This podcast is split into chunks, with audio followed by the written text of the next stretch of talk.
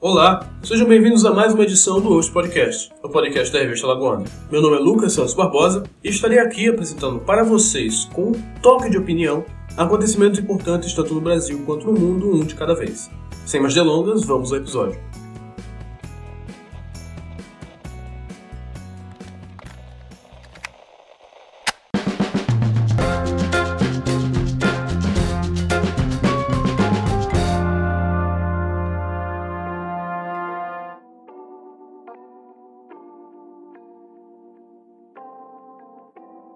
No dia 26 de agosto, comemorou-se o Dia Internacional da Igualdade Feminina.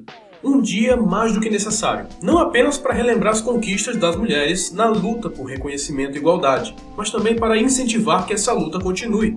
E seja no Brasil ou fora dele, não faltam motivos para que a igualdade feminina continue a ser uma pauta importantíssima a ser perseguida. E uma das coisas mais tristes que acontecem ainda hoje contra as mulheres é o esquecimento delas e de suas conquistas. Ao longo da história do mundo, houve um esforço constante de enaltecer os feitos dos homens e de ignorar os das mulheres. Isso, claro, tem diversos motivos, e nenhum deles é aceitável, ainda mais hoje em dia. Poucas mulheres tiveram um destaque muito grande ao ponto de serem reconhecidas mundialmente, como é o caso da cientista Marie Curie, que foi a primeira pessoa a ganhar dois prêmios Nobel na história, ou Rosa Parks, que foi uma ativista contra o racismo e a segregação nos Estados Unidos. E mesmo elas, e mesmo elas, ainda hoje, sofrem com esquecimento quase que compulsório do que fizeram em vida. Entretanto, nem sempre ter grandes conquistas te previne de ser esquecida. No episódio de hoje falarei brevemente de uma figura histórica brasileira chamada Narcisa Amália, que, assim como tantas outras, ficou soterrada do público simplesmente por ser mulher.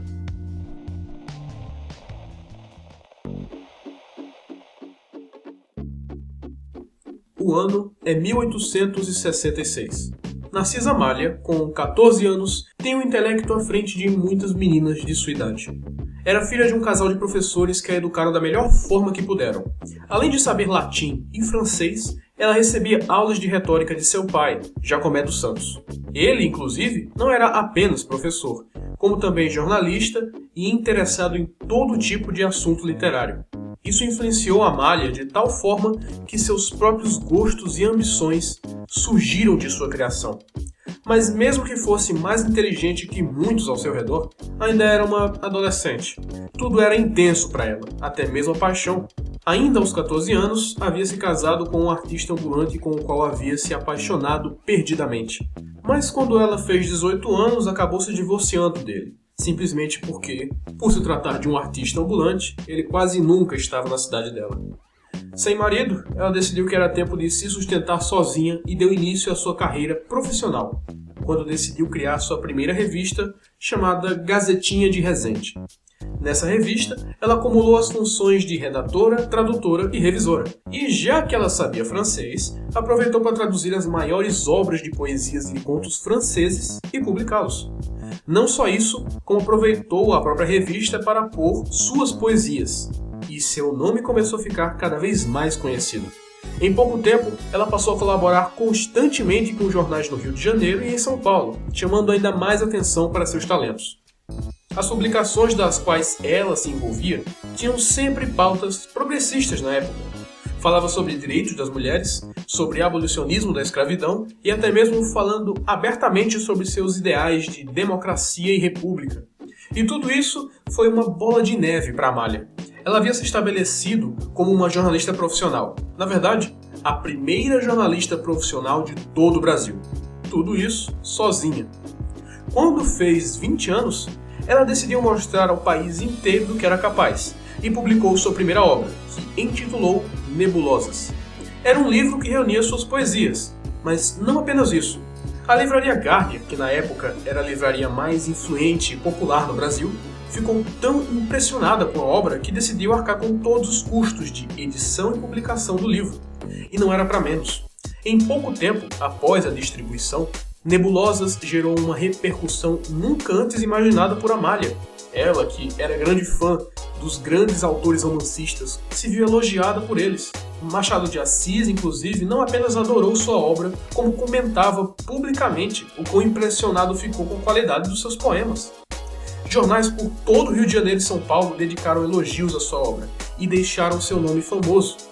Narcisa Amália ganhou tamanha notoriedade que o Dom Pedro II, até então imperador do Brasil, fez questão de se encontrar pessoalmente para elogiar sua obra.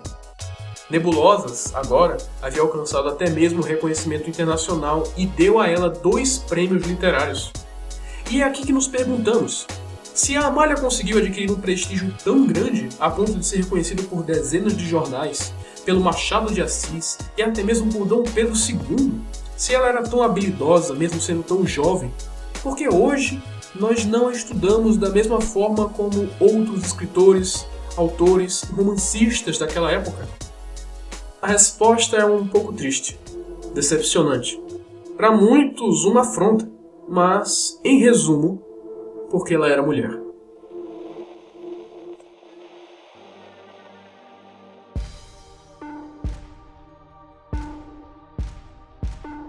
A obra de Amália, Nebulosas, foi um sucesso de críticas e de vendas, mas ela decidiu focar não em um novo livro, mas na Gazetinha de Resende, Enquanto trabalhava no próprio projeto, ela continuou a contribuir com vários jornais e, mais notoriamente, participou três vezes dos escritos do Almanaque de Lembranças Luso Brasileiro, que era uma publicação que reunia poemas, poesias, contos e diversas outras obras literárias de artistas diversos.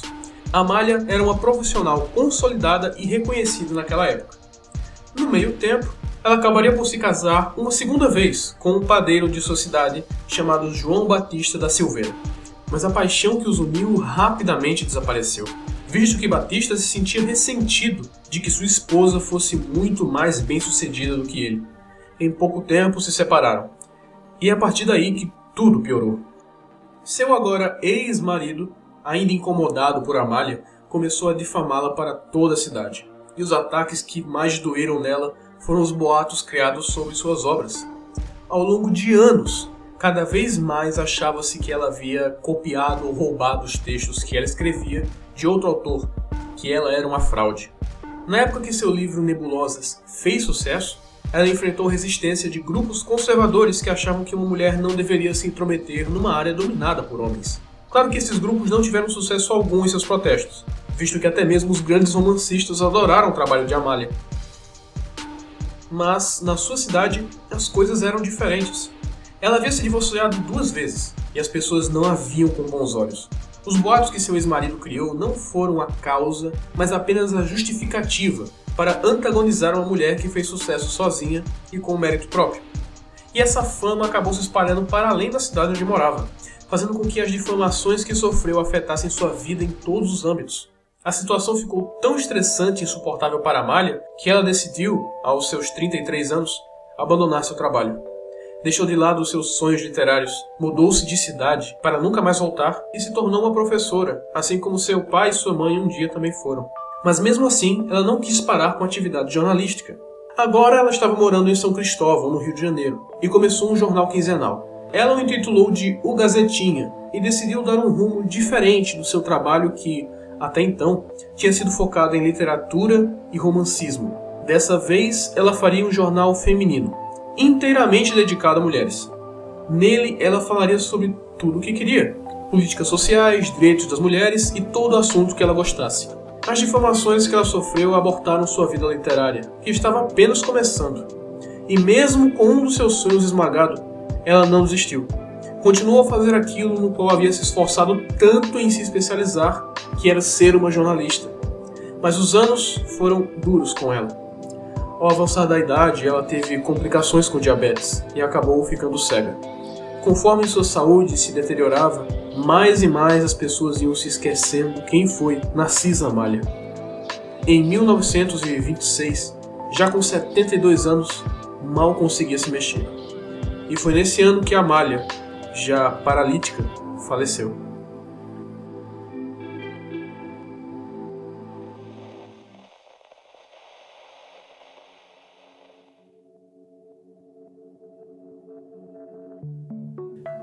Seu legado foi constantemente diminuído ao longo de sua vida, de forma com que, após morrer, caiu no esquecimento.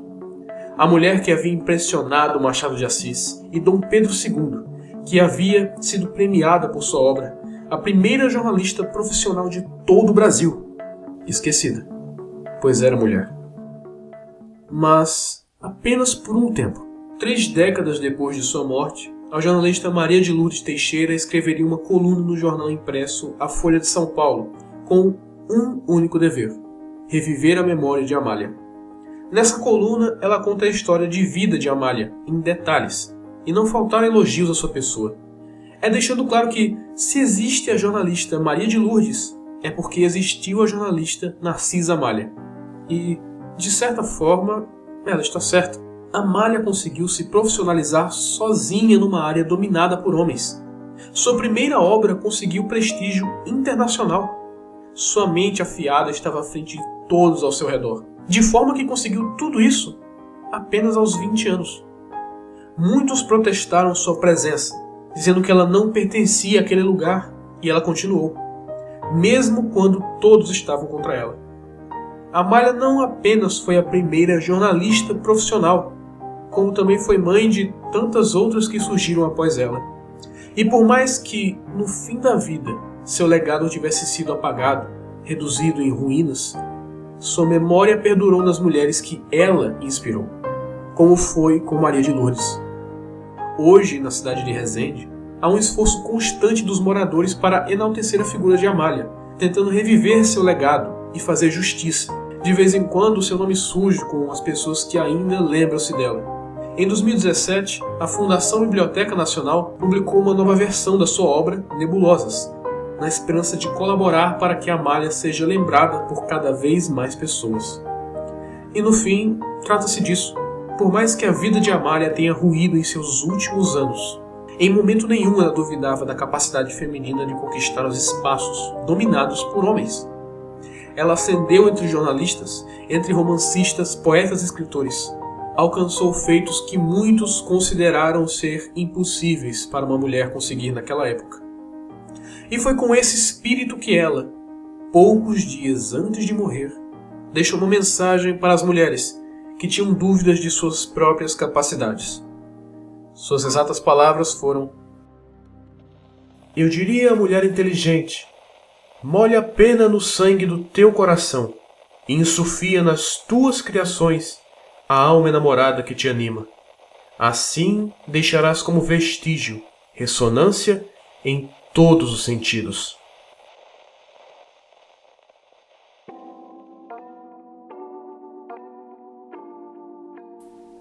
Esse foi mais um episódio do Hoje Podcast, o podcast da revista Lagoana. Comentários, dúvidas e sugestões podem ser encaminhados para o e-mail da revista, revistalagoana.gmail.com. Foi bom tê-los comigo, até a próxima. Fui!